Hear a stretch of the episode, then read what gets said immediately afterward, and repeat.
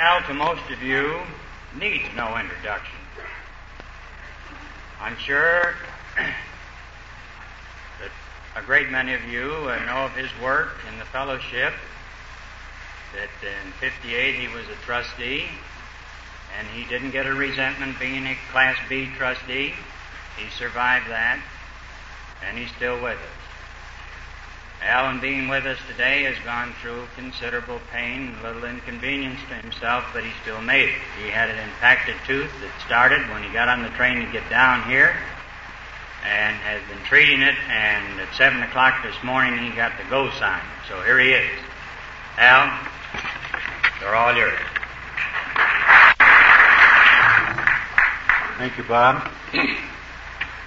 Governor Combs, may I thank you for being made a Kentucky colonel. That's uh, really one of the things I have always wanted to do.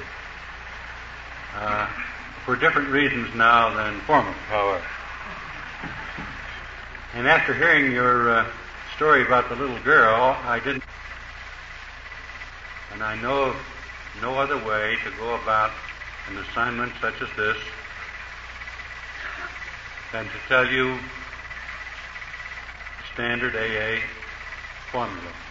What I used to be like, what happened, and what I'm like now. I understand from the program also that this particular meeting is open to the general public. And I hope there are some of the general public here. Because we alcoholics need all the friends we can get we need all the understanding that we can find.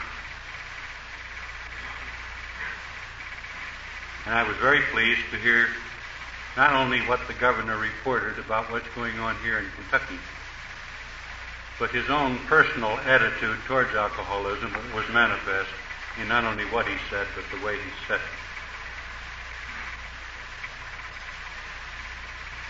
And if you are a so-called outsider,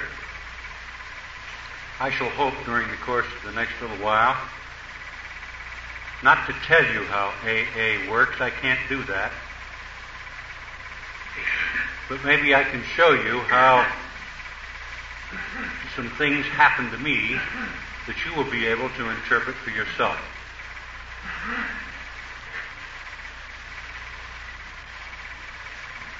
I started life in a perfectly normal way. Normal childhood, as far as I can remember, a very happy one. I came from a good, decent family. I had a reasonably good education. I started in the business world with some degree of promise. And there was nothing on my horizon at that point that would have singled me out as an alcoholic. But evidently, there must have been something missing. I still don't know what it was, and it's of little consequence that I don't know what it was.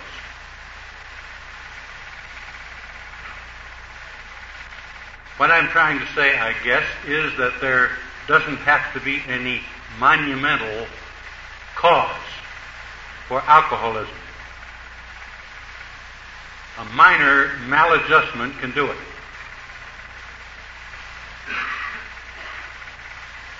I started drinking in the early days of Prohibition when it was kind of smart to not only drink but get a little drunk now and then. And I think that's all there was to it, man. Just sort of a smart aleck uh, escapade. But as time went on, and I found myself sur- being surrounded by people who drank as much or more than I did, it was very difficult for me to believe that anything strange was happening to me.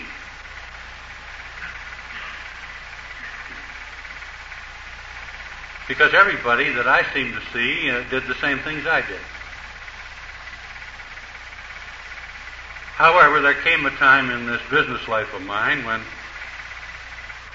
the end of a year when I thought I'd done a particularly good job.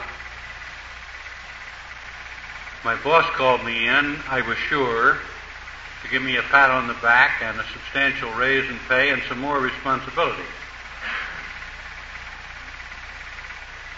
Instead, he gave me only a token raise, admitted grudgingly that I had done some pretty good work during the year,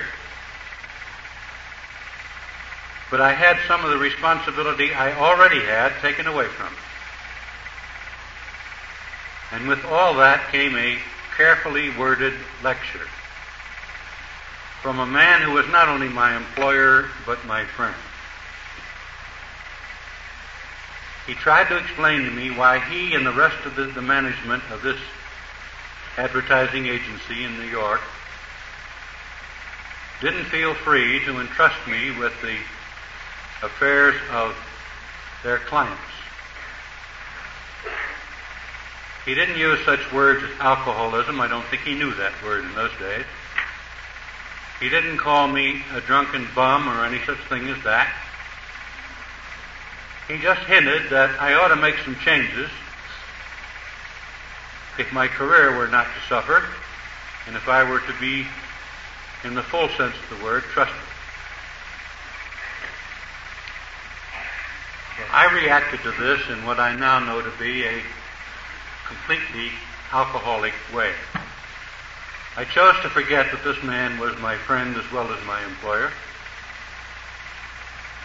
And I said to myself, who in the hell does he think he is to tell me what to do with my private life and my private time? Now I'm sure it'll surprise nobody in this room when I tell you that the same man, less than a year later, called me in, and this time he didn't choose his words so carefully. He all but called me a drunken bum, and he fired me.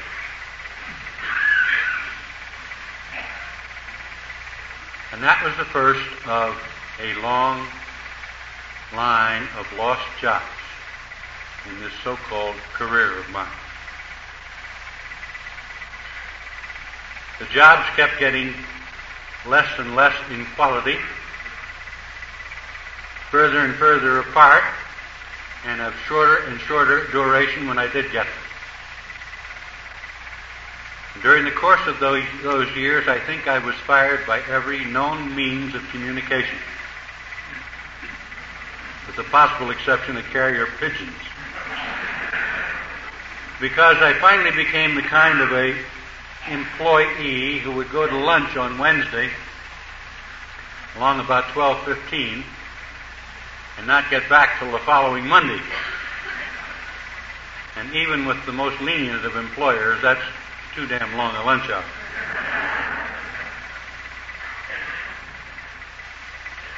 I could take you over those same years and show you how a family life started out with great promise had come apart at the seams at the same rate and of course for the same reason.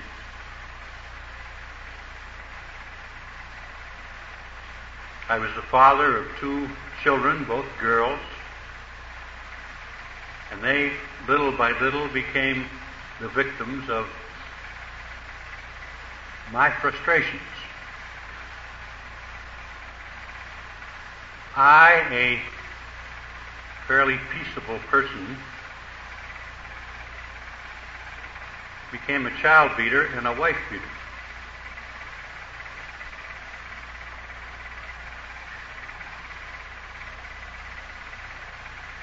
Because my wife and children became just about the only people left in this world whom I could still lick. And in the meantime, time, life was doing so many things to me, and I was so overwhelmed by what was happening, and so frightened by it all, that frustrations would well up in me, and I had to strike out at something.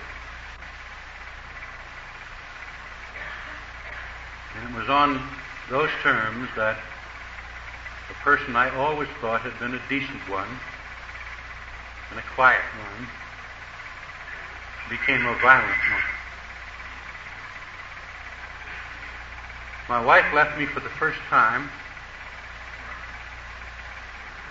when I came to out of a blackout, which by this time was a normal, everyday thing in my life. There hadn't been any arguments or any fights or anything, but I came to, and there she sat. Not so much a person as a symbol.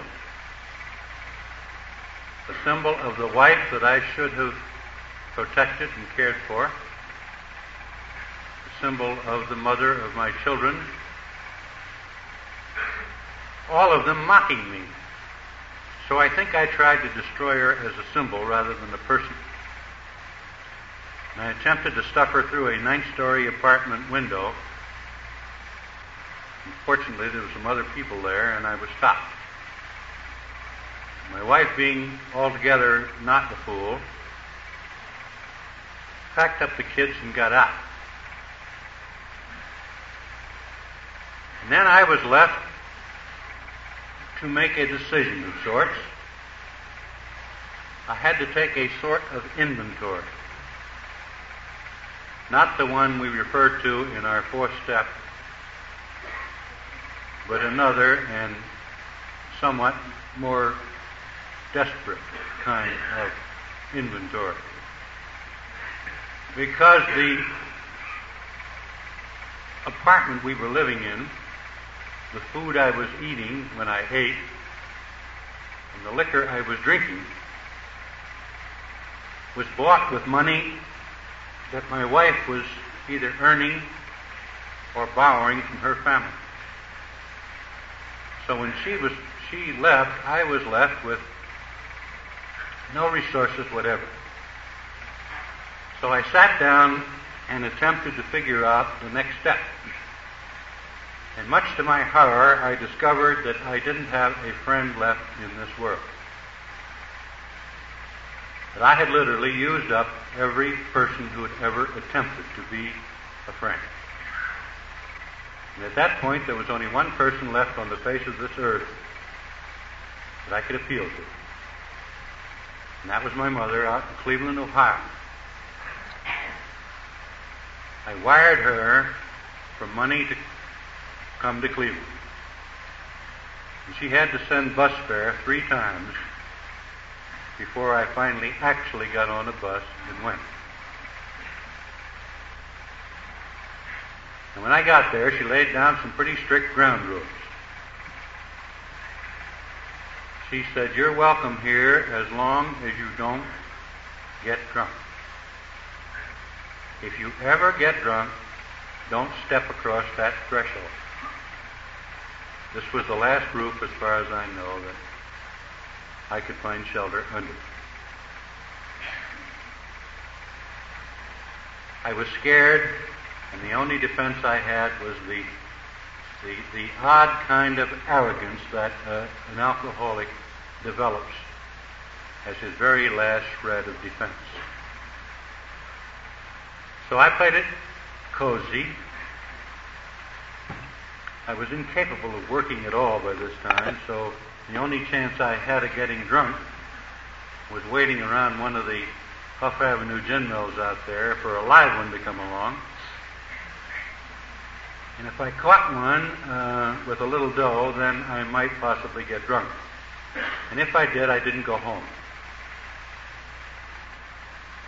So for about 22 months, I was on what you might call a program of intermittent sobriety. That is the absence of being drunk with alcohol all of the time. And during the course of this very uneasy sobriety, all kinds of thoughts went through my mind. And among other things, I began a correspondence with my wife back in New York full of remorse, very contrite at its beginning, how sorry I was for what I had done to everybody, and how much I wanted to make it up to all of you. But during the course of this correspondence and the, the, the rebirth of this defensive arrogance of mine, the nature of that correspondence changed little by little until finally I produced a document that my wife still keeps around. It wasn't so much a letter as it was a list of conditions under which I would take her back. And it included such items as there shall be no wet stockings hanging in the bathroom. Because I had convinced myself that I, some kind of a rare genius, highly strung and all that, had been beset by all these minor petty annoyances and had been driven into this state of mind in which I found myself. This is the kind of monumental rationalization that a desperate alcoholic is capable of. Well, after I got sober and after my wife took me back, I still was not the easiest person in the world to live with. I had what we used to fondly call depressions. And I think for a while I enjoyed them. But my wife actually knew more about these depressions and me than I did. And she wouldn't say anything while I was grousing around the house and generally making myself miserable and everybody around me. But she'd wait until she figured I'd hit bottom and was starting on the upgrade again. And then she would leave this letter out for me where I could see it. And that's all was necessary. I didn't have to be lectured. I knew that once again, sober in AA, I'd gone back to the business of being a little pouty boy. So that letter has, has uh, served a very useful purpose in our home.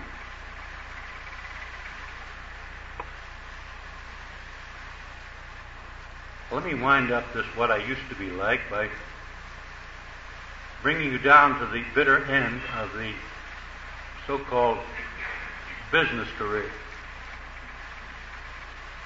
I lost so many jobs that literally I haven't any notion at all of how many I had. But I can report on the last one. The last job I had before I came to AA was that of a dishwasher in a chain of cafeterias in New York City at 50 cents an hour. And I lasted a day and a half, and they fired me. And even to my befuddled mind, that was significant. Because anybody who couldn't hold a 50 cents an hour dishwasher's job with a world war going on had to admit even to himself that he was all through as a breadwinner. And I did.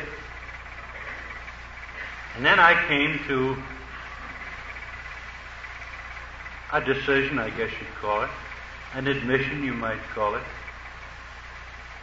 I said to myself, quit kidding. You are a drunken bum, no more, no less. And oddly enough, with the acceptance of all that's implied in those words, I got a great sense of relief because I didn't have to pretend to anybody, notably myself. I could now get on with the business of being a good drunken bum. And in New York, anyone who puts that kind of a label on himself has only one place to go, and that's where I went. I went over to the Bowery. And I wasn't really on the Bowery. I wasn't that good of a drunken bum. I just go over during the day and do my drinking there. and get off the place at night all I was doing really was dramatizing this this this uh, this decision of mine, trying to make everybody, including myself, feel sorry for me. I discovered as time went on that I was full of this inclination to dramatize myself, to be the ham that Gertrude talked about yesterday afternoon. Well, I was in this state when apparently I stepped off a bar stool one day and into a phone booth and called my wife, who had left me now for the third time at this point. And I wasn't supposed to call her about anything. In fact, the judge had told me I'd better not. But I called her and don't remember doing it. But she remembers, and she remembers the whole conversation. What I said, and all I said was, I am sick and I need help. Now, when she told me this, I was very mystified because I didn't know I was sick. And I'd most certainly never asked for this particular kind of help in that particular kind of way. I didn't know where those words came from then. I think I know where they came from now. Because it was that phone call that brought AA into my life. My wife called my mother in Cleveland, told her about this phone call, and she said it wasn't so much what he said, but there was something in his voice this time that makes me think this is a little different. So that convinced my mother sufficiently for her to go down the street from where she lived in Cleveland to investigate a very strange goings on. About four doors down from her house, in a barn behind another house, all of the neighborhood drunks from nearby Hough Avenue were seen to go two or three or four nights a week they went back in this barn and they did something back there. There were all kinds of theories about what went on. The most popular apparently was that they went back there and had some kind of an orgy or something. But whatever it was was a big improvement. Because none of these bums were getting drunk in public anymore and lying around in the doorways and the gutters. So, with the kind of courage that perhaps only a mother can summon, she went down and knocked on the door and asked, please, what went on in the barn. Well, they invited her in, and she started to tell them about me. And when she finished, they said, Well, he sounds like he'll do.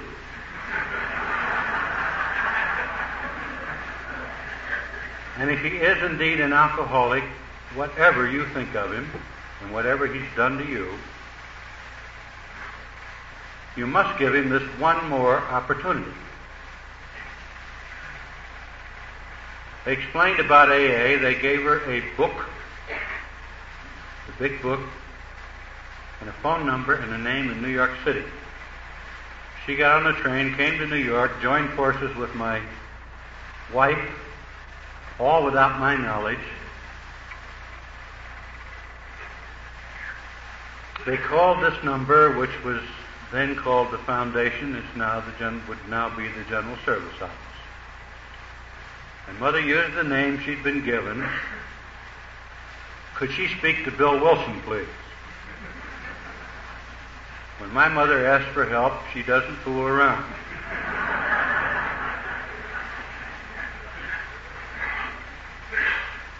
But Bobbie Burger, who was then the entire GSO staff, explained that Bill was a little busy that day. He wasn't there.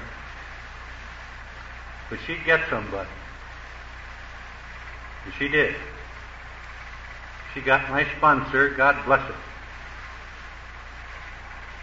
The three of them got into communications and they decided to descend upon me My life at this point was a very simple equation. It was a bed and a bottle. The bed was a filthy one, and the bottle was filled with as cheap stuff as I could kept. And I never got very far from either the bed or the bottom.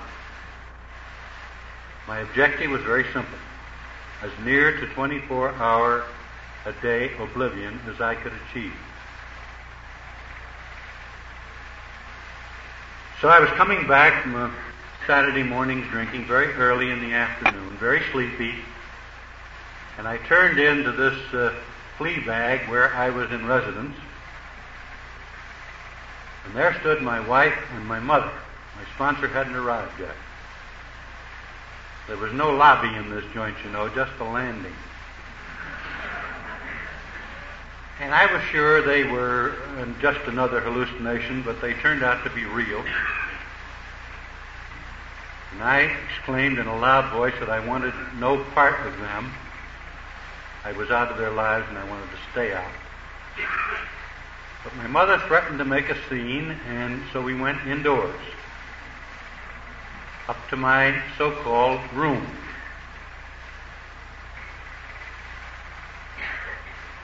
She explained about this man who was on his way over to see me, and I said I wanted no part of him.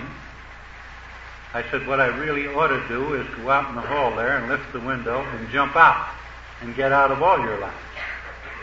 And she said the right thing. She said, Oh no, let's not have any theatrics now. You haven't got guts enough to jump out of that window.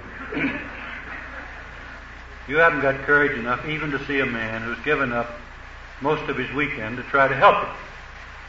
So let's not have any of that stuff. Well, I reacted to this, I guess, as most alcoholics would. I said, all right, show this bum up if he's down there by now. Well, I thought, being a cute alcoholic, that when she went downstairs to get him, I knew a back way out of this joint. But my sponsor was a little cuter than I. he'd come upstairs and he was standing just outside the door and he'd overheard the latter part of this exchange. And when she stepped out, he stepped in. And I always like to recite the vital statistics of my sponsor. He weighed 247 pounds at that point. He filled the doorway. I found out later he'd played tackle on one of Knute Rockne's Notre Dame football teams. And I, that day, believe it or not, weighed a fast 138. And while I'd been a quiet drunk, except for my family, I had at least lo- lost enough barroom decisions to know when I was overmatched. So I invited this guy in and I was determined to get this thing over with as easily and as quickly as I could. Because now I'm wide awake again and I want to get back to the gin room. Well, this man fooled me. He didn't ask any of the questions that I thought he was going to ask. He didn't say any of the things that I thought he was going to say. He sat down on the bed. He had to because that's the only furniture there was in the room. And he began to talk very informally, shall we say, not about me, but about himself.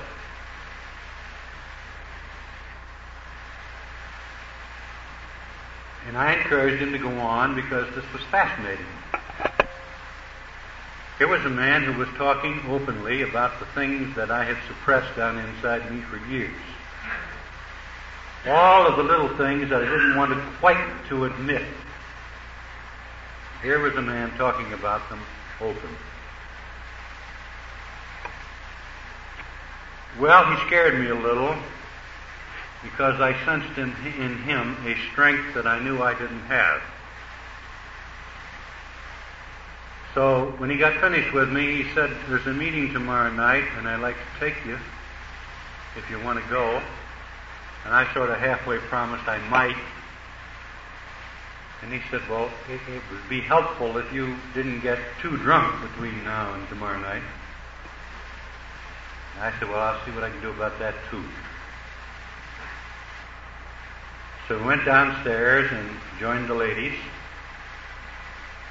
And I conned my mother out of five bucks, which is the most money I'd had in a long time, one time. And as I said, I'm wide awake, so I go back to the gin mill because now I have something to ponder, and that's where all drunks go to ponder. I ordered a drink. Now I'm drinking. I got money, so I'm drinking the good stuff, the 15 cent stuff. And I try to remember what this man had said to me, and I couldn't remember.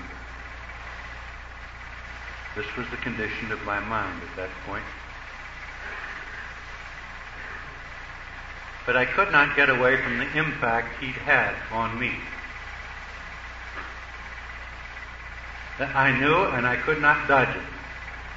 That I had sat in the presence of another human being who understood me inside me. And I was halfway through my second short highball, I think, when I came to, I guess you would call it a decision.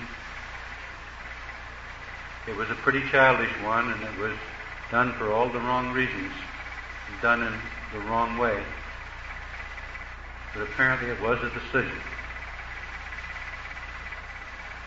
I said, I'm going to go to that meeting with this fellow tomorrow night, and maybe I'm even going to stop drinking for a while. This was a little Spanish bar in the Lower East Side of New York. And I called the bartender over. He had the very picturesque name of Pacifico.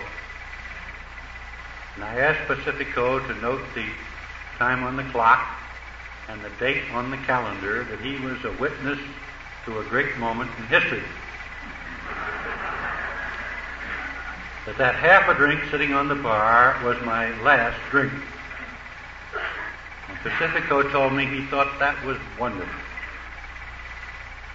And I started for the door and he said, I'll see you tomorrow. he, like every other bartender, had heard this many times. Perhaps he'd heard it from me before, for all I knew. But much to Pacifico's surprise and mine, that was my last drink. That was well over 19 years ago now. I went to that meeting the next night, and my wife took her courage in her hands and came with me. We met my sponsor and we went into the old 24th Street Clubhouse in New York. And as we walked in, I don't think I'm romanticizing now in looking back.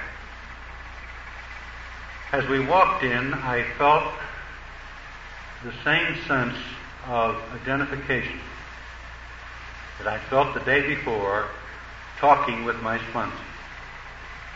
I felt a strange kind of sense of being comforted. Now, for the average person, it's, it's not strange to feel comfortable, I don't think. But it was for me then to feel comfortable anywhere with anybody. It was so strange that, that I had to stop and mark it. So even before I met anybody in AA other than my sponsor, just seeing him at the end of a corridor, I had this sense of feeling comfortable, almost at home. We went back and we got there just about the time the meeting was started, starting. And it was a typical meeting. And I looked around me, and in those days, not like here today, there was no difficulty in identifying these people as drunks. They looked the part and they frightened me. I couldn't understand what these speakers were saying or what it meant. But I could understand what I saw. The look of deep intent in these people's eyes scared me. Because whatever it was that was going on in that room, I sense was pretty important. And my common sense told me that if I was going to stay around there, that sooner or later they were going to ask me to do whatever it was they were doing. and I didn't think I could do it. And I needed one more failure like I needed a hole in the head. And I didn't want to try. My feeling was that as sordid as, it, sordid as it was, I was safely out of the stream of life, and I didn't want to get back in it. I didn't want to have to compete anymore. And when the meeting was over, if it hadn't been for the persistence of my sponsor, I would have run. I would have taken my wife and put her on a subway, and I would have gone into the nearest gin mill, and that would have been that. Not because I wasn't impressed with what I saw, but because I was scared of it. But my sponsor grabbed me and he held on to me. And he says, Come on with me, I want you to meet some people. And he introduced me around. And the magic of AA began instantly in my case.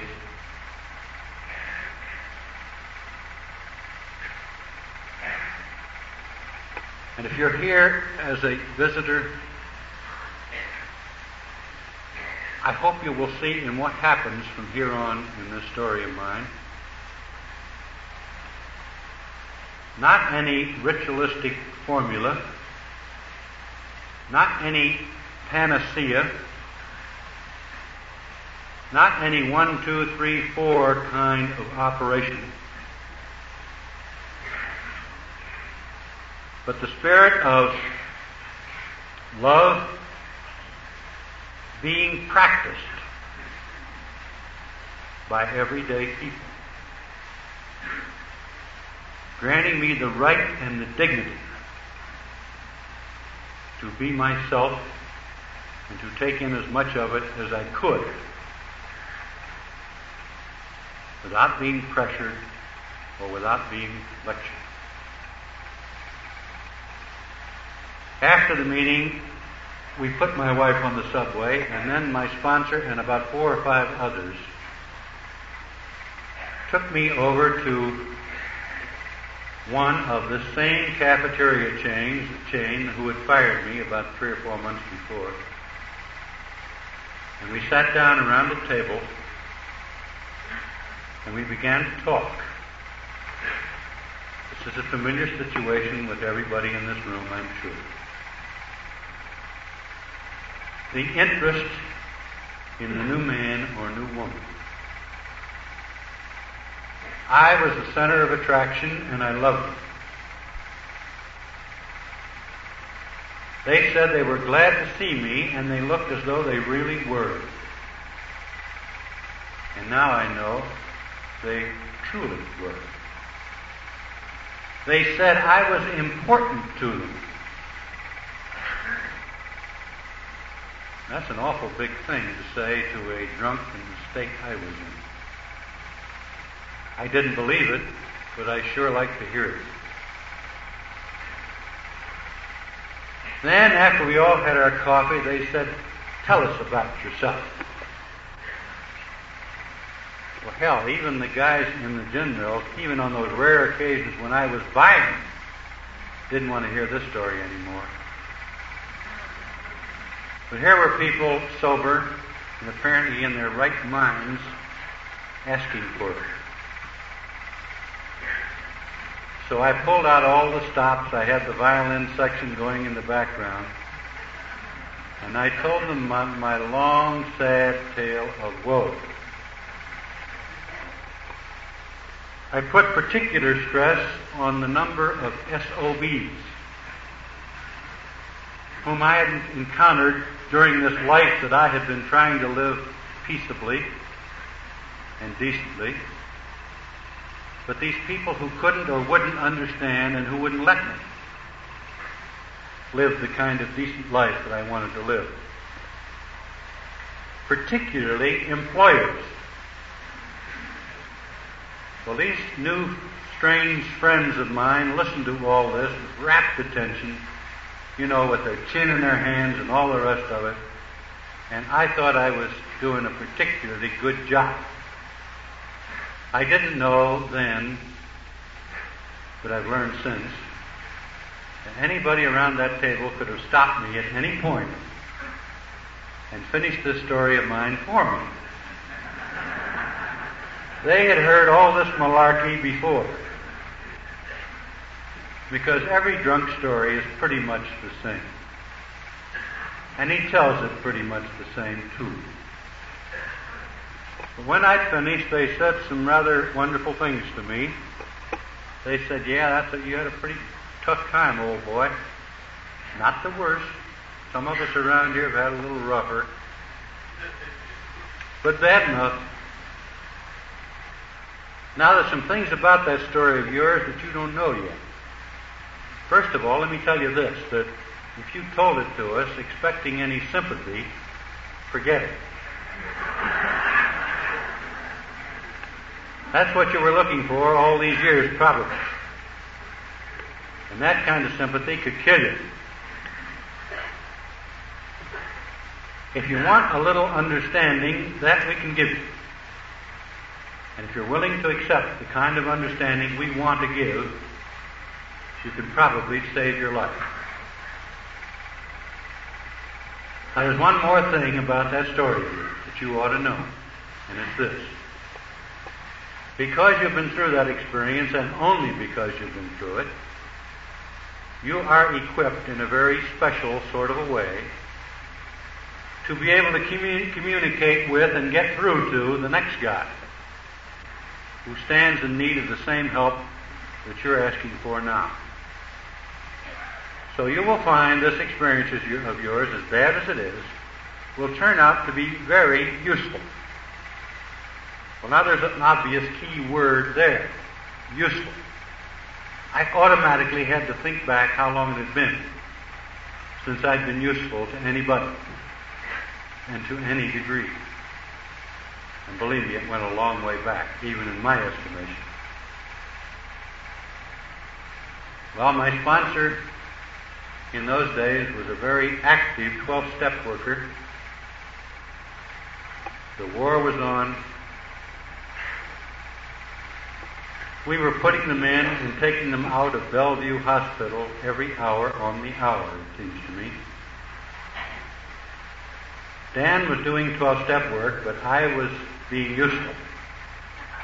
I was saving souls, no less. And furthermore, I was keeping score.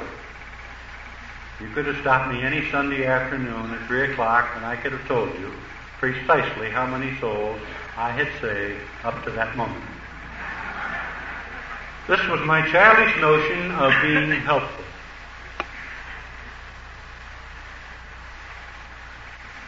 I had begun the long, painful process of becoming an adult at 40 years of age. I didn't know that this was what was happening. I only know that by looking back upon it. But nobody gave me any lectures. And finally, after I got over my original embarrassment and fear, I became quite talkative. I objected to all kinds of things in this program. I'd been a writer by profession. I'd been in the advertising business. I'd been an editor. I'd read this book. It was very badly written. And when I got around to it, I would, I would edit it for them. And these 12 steps, uh, I didn't think too much. They sounded a little bit too abstract for me. But even as they stood, they were too repetitive. And as a good advertising copywriter, I would certainly condense them for them when I got around to it. And the way they ran these meetings was shameful. I, who had helped to organize great sales conventions and written the boss's speeches, was going to organize a speakers bureau and a little training program and get out kits.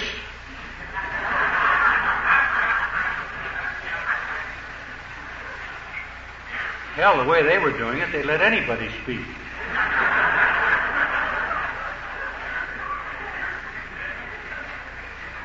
Well, I haven't gotten around to editing the book yet. And I haven't seen fit to change a single word in the 12 steps. And the meetings are doing all right without any of my messing around with it. Actually, and in a professional sense, and I'm far enough away from Bill Wilson now, so it's safe to say this, the book is badly written. But if it hadn't been written in any other way, if it had been edited by a professional editor, it might have been edited right out of existence, and you and I might not be sitting here today. That's one of the manifestations of this thing being the Word of God. Divinely inspired indeed. Well, my process of growing up was very slow. I objected, among other things, to all this God stuff.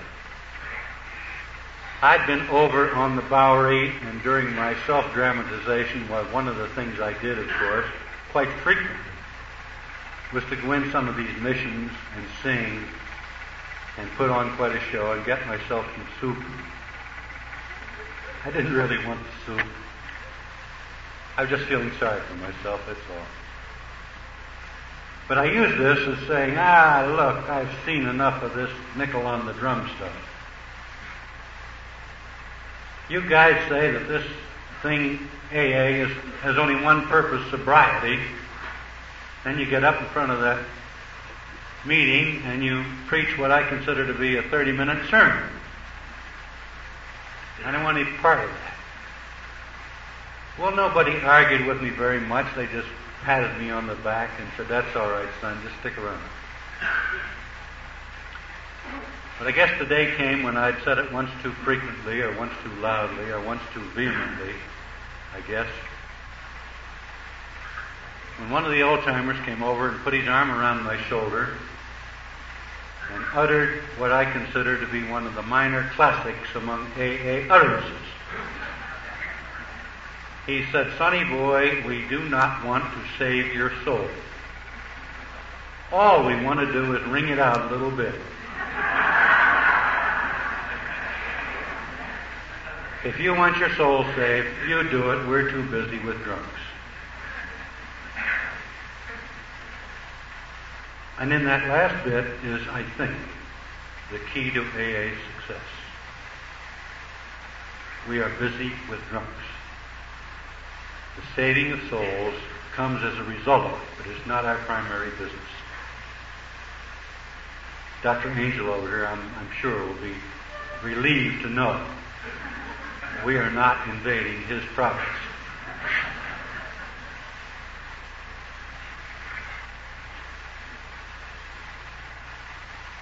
I objected to all kinds of things. But this God stuff was really sticking in my craw. Now, the man who told me that he didn't want to save my soul didn't make the mistake of trying to wrap up his own personal, very fine relationship with a higher power and hand it to me because he knew me well enough to know that I wouldn't accept it.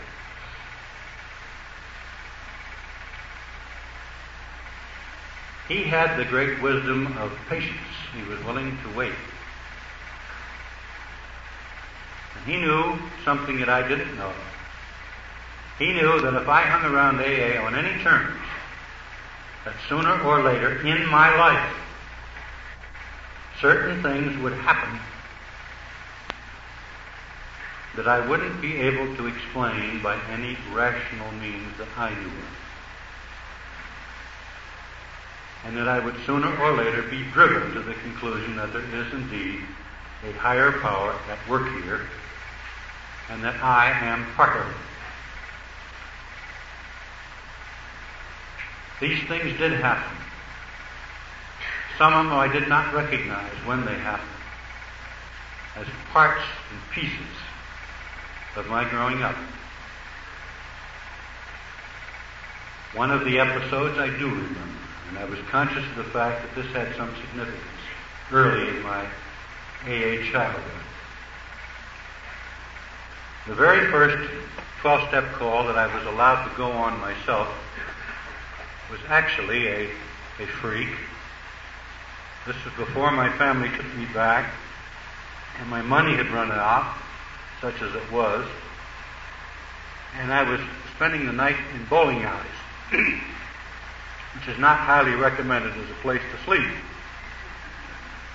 And then I would get out to the clubhouse in the morning, and the gal, whoever the gal on duty was, would let me lie down on the on the divan upstairs until the boys started to come in late in the morning. And I was there one morning when this call came in, and it was from a very famous jazz musician who was holed up in a Times Square hotel. He claimed to have been in AA in Chicago, but he was drunk and disorderly, and would somebody please come up and see me? Well, I didn't know it, but this is about the fifth or sixth such call that he'd had during that week. And of course, they'd sent some people up. And they'd all come back and reported that apparently all this guy wanted was carfare back to Chicago. But she looked around and saw me and, and must have figured I was expendable and asked me if I wanted to run up to Times Square and save this soul.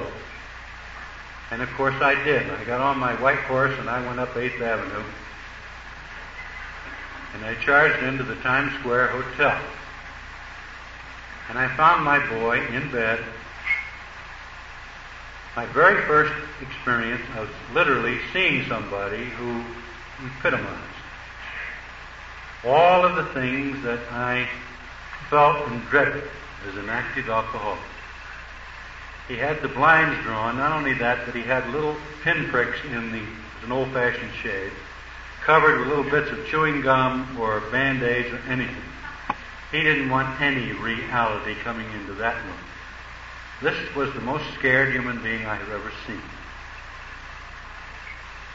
It took me three days and three nights to get him up, dressed, and out of that hotel, down into the subway, and back down to the clubhouse. This happened to be a Sunday. I got him down there and turned him over to my sponsor. And then I started out to Long Island where I'd been invited for Sunday dinner with my wife and children. And on my way, I got thinking about these past three days. And it dawned on me there was something different about this than the 12 step usefulness I had been indulging in. Much to my surprise, for three days and three nights I had not been indulging in self aggrandizement. The most important thing in the world, and the only thing apparently that had been on my mind, was to get this little guy up out of that bed and safely into somebody's hands. And suddenly, in a blinding flash of understanding that all of us have occasionally, one of those rare moments where, for that moment at least, we know something all the way down to our toe. We understand it thoroughly. You may lose it in the next instant, but for that minute you understand. This came as a sort of a tableau. Of My new little pigeon and me and my sponsor. Just three of us. Three pretty crummy drunks, and we were. With me in the middle. And somehow I sensed and understood the symbolism of all this. On one side, I knew that I was dependent upon my sponsor. Because every morning he would call me at the clubhouse. That's why I went down there in the morning. And say, Have a good day, kid. I'll see you when I get off work and we'll have dinner. And then he would pay for that dinner out of his $29 a week take home pay. So I was very conscious of the fact that I was dependent upon him. But now suddenly over on the other side it appeared a little drunk who was equally dependent upon me. And for that moment and for the first time in my life, I had some understanding of what I'm doing here on this earth. I am a link, both dependent and dependent upon. This is my mission in life. Both to help and be willing to be helped. As Gertrude was saying yesterday, it's very easy to give. It is very difficult to learn how to receive. At least gracefully.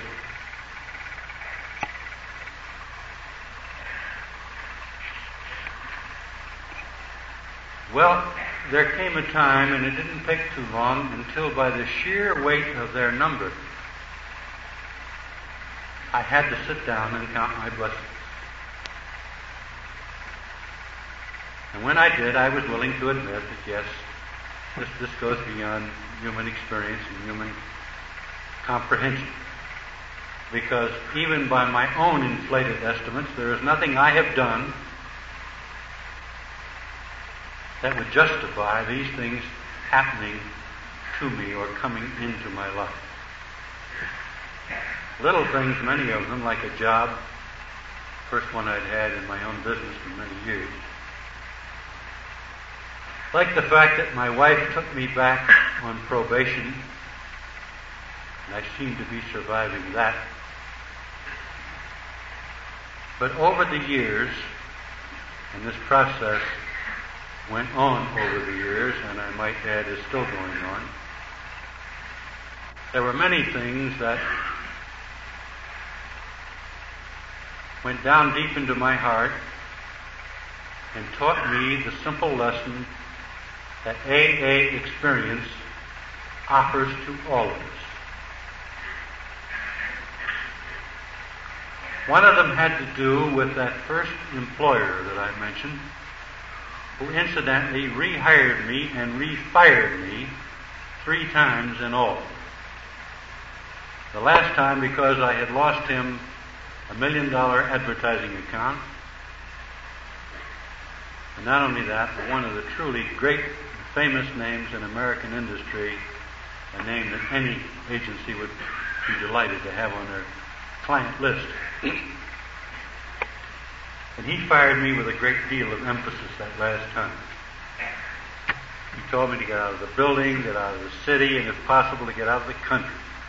That he never wanted even to see me again. Well, they told me that uh, after they got sick and tired of all this complaining I was doing, my sponsor took me aside one day and he said, Look, I'm getting sick of you griping about all these people who did you wrong. I think it's about time that you got around to taking the eighth and ninth steps. In case you don't recall what they are, those are the two that have to do with making amends. I said, What do you mean? That I should go back to these people and tell them I'm sorry and try to make amends? He says, Yeah. I said, Why should I give them that satisfaction of groveling at their feet?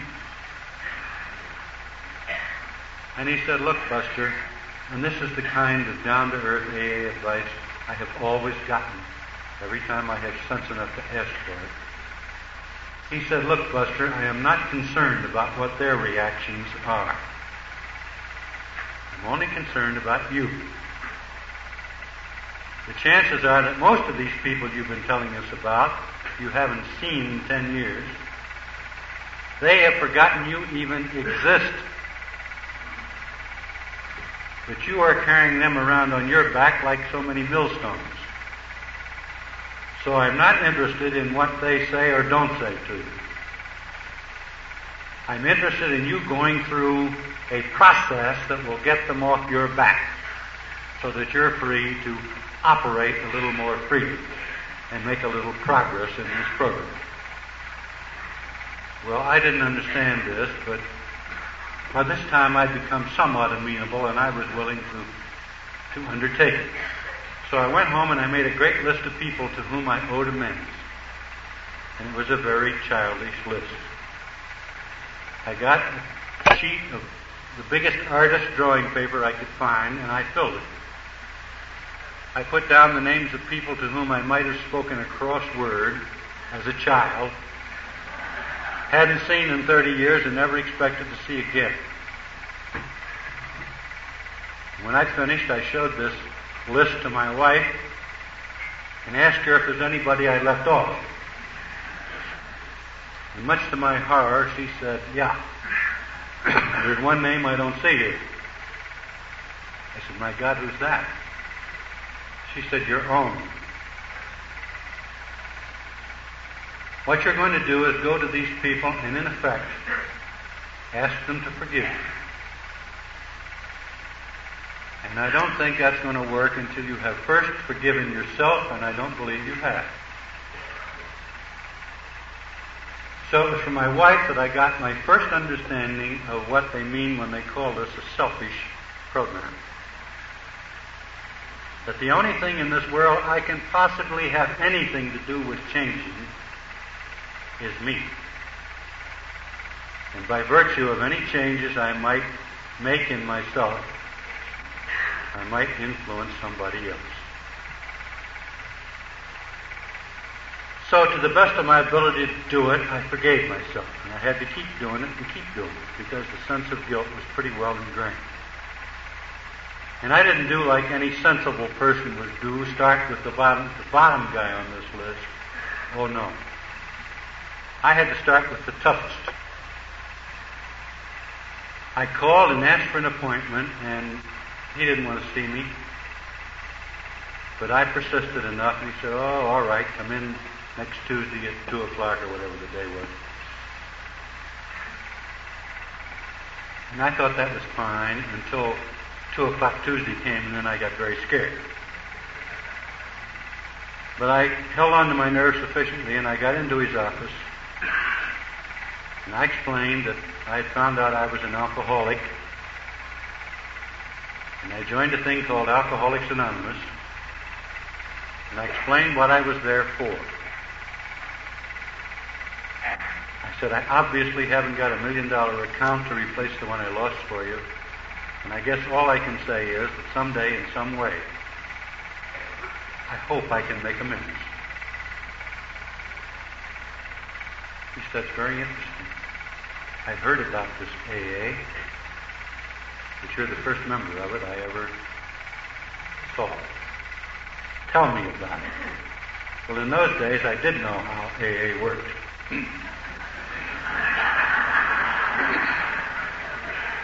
And I told him at great length. Now, the passage of three and a half years' time. And my old boss called me on the phone out of the blue. Oh no, I beg your pardon. I got to get another call in here first. Uh, he called me in my office one day, about a week after uh, I'd been in there. And he said, uh, How would I go about putting a friend of mine in that club you belong to? And I told him where he could take his friend to an AA meeting in New York that night. In all probability, the cop on the beat could have told him the same thing. That's all I did. There was no further communication for us. And then the three and a half years passed. And out of the blue, he called me one day and he said, I'd like to have lunch with you. Well, I was flattered, and we went to lunch. And he said, Are you uh, at all curious about why I called you? I said, Yes, as a matter of fact, I am. He said, Well, let me tell you my way. He said, Last night, an old friend, in fact, my college roommate, I was his best man and he was mine, appeared at my house roaring drunk and in more trouble than you ever dreamed of seeing. His wife had kicked him out, and so had his father and mother, and he'd embezzled a considerable amount of money from his own firm, and the police were after him. And he got raving drunk, and he was a maniac when he showed up at my house. And while I was sitting on his chest, I called your intergroup office, and they sent out a sponsor, and they took him off to Knickerbocker Hospital. I said, whoa, wait a minute. How did you know about a thing such as intergroup and sponsors and Knickerbocker hospitals? He said, well, that's what I want to tell you. He said, you don't know this, but I got very interested in AA, and I have been instrumental in guiding 12 other people before this friend of mine into AA. Among them are some very dear friends and some close business associates. And they're all doing very well, thank you. And it suddenly dawned on me last night that this whole thing was a chain reaction from that stupid day when you came into my office with that stupid story about making amends.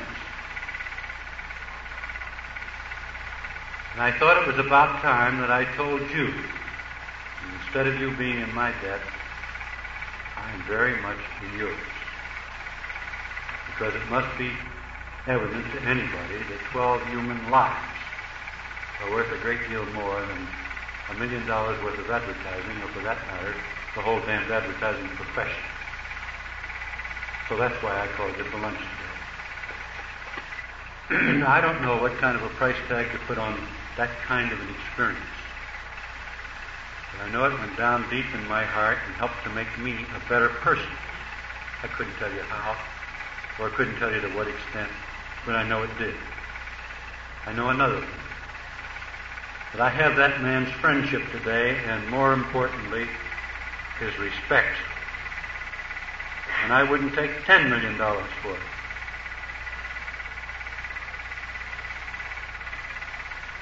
So, from a stupid little act that my sponsor told me to do, and which I did for all the wrong reasons and very badly and in the wrong spirit, came back in God's own time a blessing on which I am still unable to put a value. I could tell you about a landlord who had thrown our furniture out in the street and offered to come in and beat me up in the process, and he could have done it. I went to him to tell him that someday, in some way, I was going to pay him the 500 odd dollars in back rent that I owed him. He said, Well, that's very strange. That's all written off and forgotten about.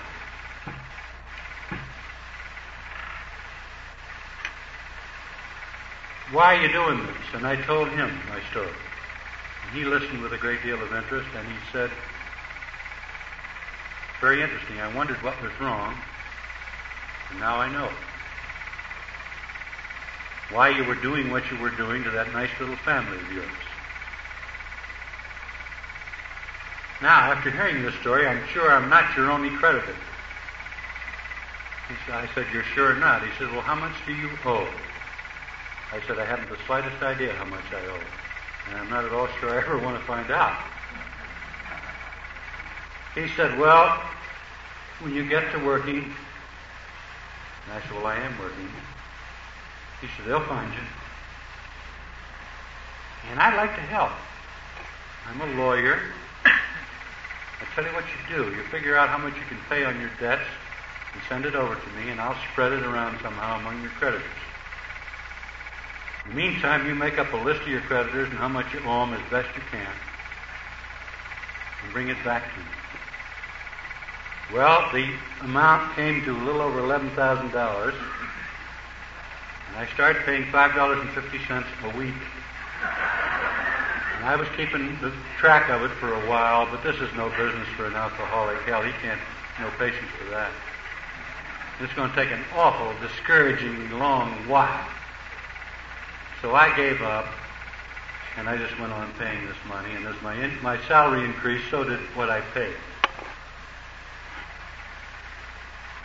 And I'd long since lost track of it. I had no idea where I stood and didn't really much care. It took a long time, but the day finally came. This man called me one day and he said, Come on over, there's something I want to talk to you about. So I walked in his office and he lit a piece of paper and let it fall burning into a big brass ashtray.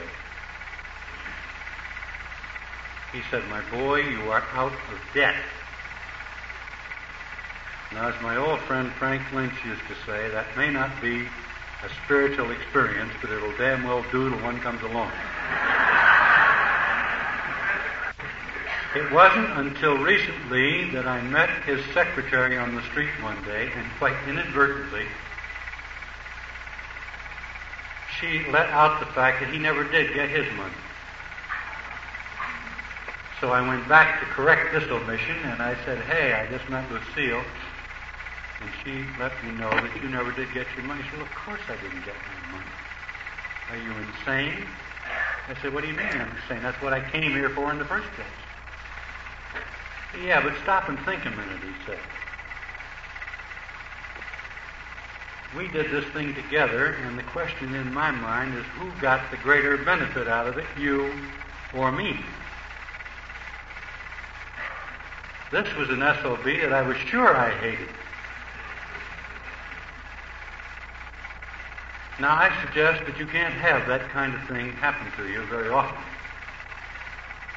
and not begin to question your own sense of values and your own appraisal of other people and become at least a little bit willing to readjust some of those values. But perhaps the experience that means most to me had to do with my children. When my wife took me back into our home, she couldn't have been more helpful. She patted me on the back. She told me what a fine job I was doing and all the rest of it. But not the kids. They were old enough to remember the degradation and the shame and the physical aspect of it. And they weren't very impressed with the fact that the old man was sober for a little while.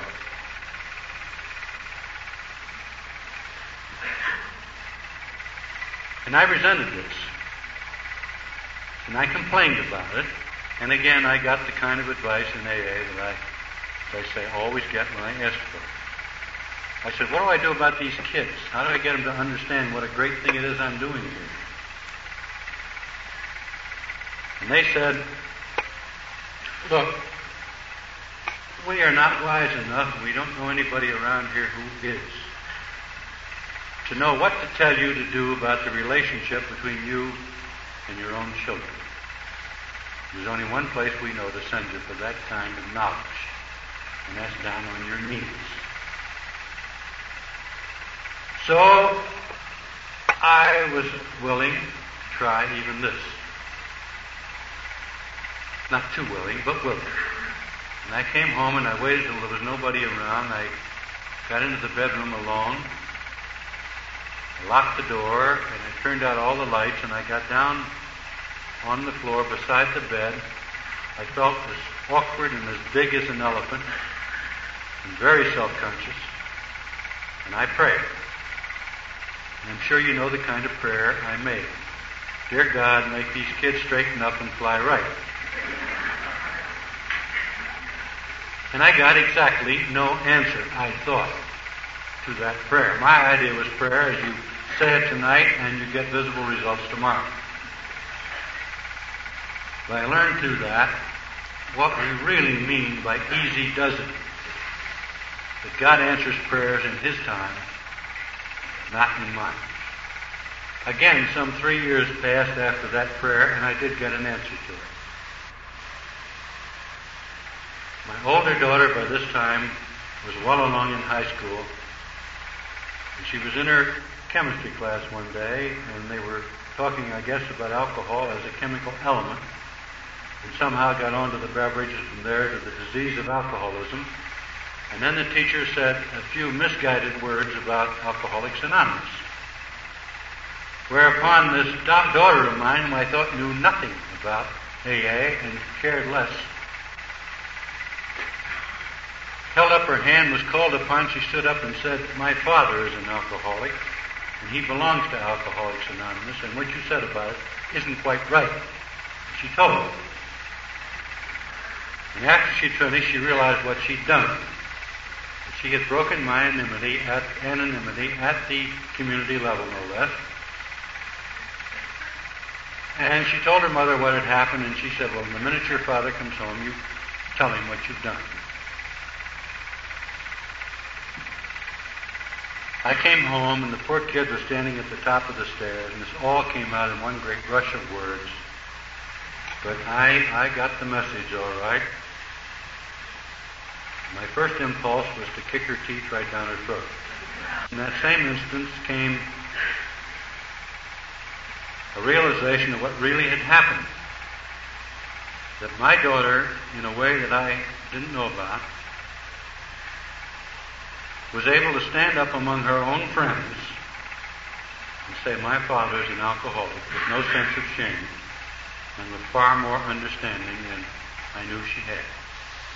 This she'd all gleaned from talking with her mother and from listening, overhearing some AA conversations in our home. From that moment on, that daughter and I had a relationship that goes deeper and is much finer, we are all sure, than any we might have had had I been a so-called normal father. In our family, we believe we went through this whole thing together. We think, as bad as it was, that it was a tempering experience and we've all come out of it better, stronger people. I used to wonder also what kind of an estate I was going to leave my children. And again, I don't think I was too concerned about their future security. I think my motivation really was what kind of a score is the old man going to leave behind? Aggrandizement again. The childish, immature alcoholic. But I know now that AA has already given my two children, both of whom are married and have their own children now, has already given them a heritage far more precious than any that I would ever be able to earn for them. They are adults, emotional and otherwise, far better equipped to live in this world of strife and tension than I am at this moment. So if I could say no more than that, I think you would have to agree with me that AA has been worthwhile. And those are the things that give you some measure of what I mean when I say the depth of my gratitude to what AA has done for me and mine beyond my ability to express. Thank you very much.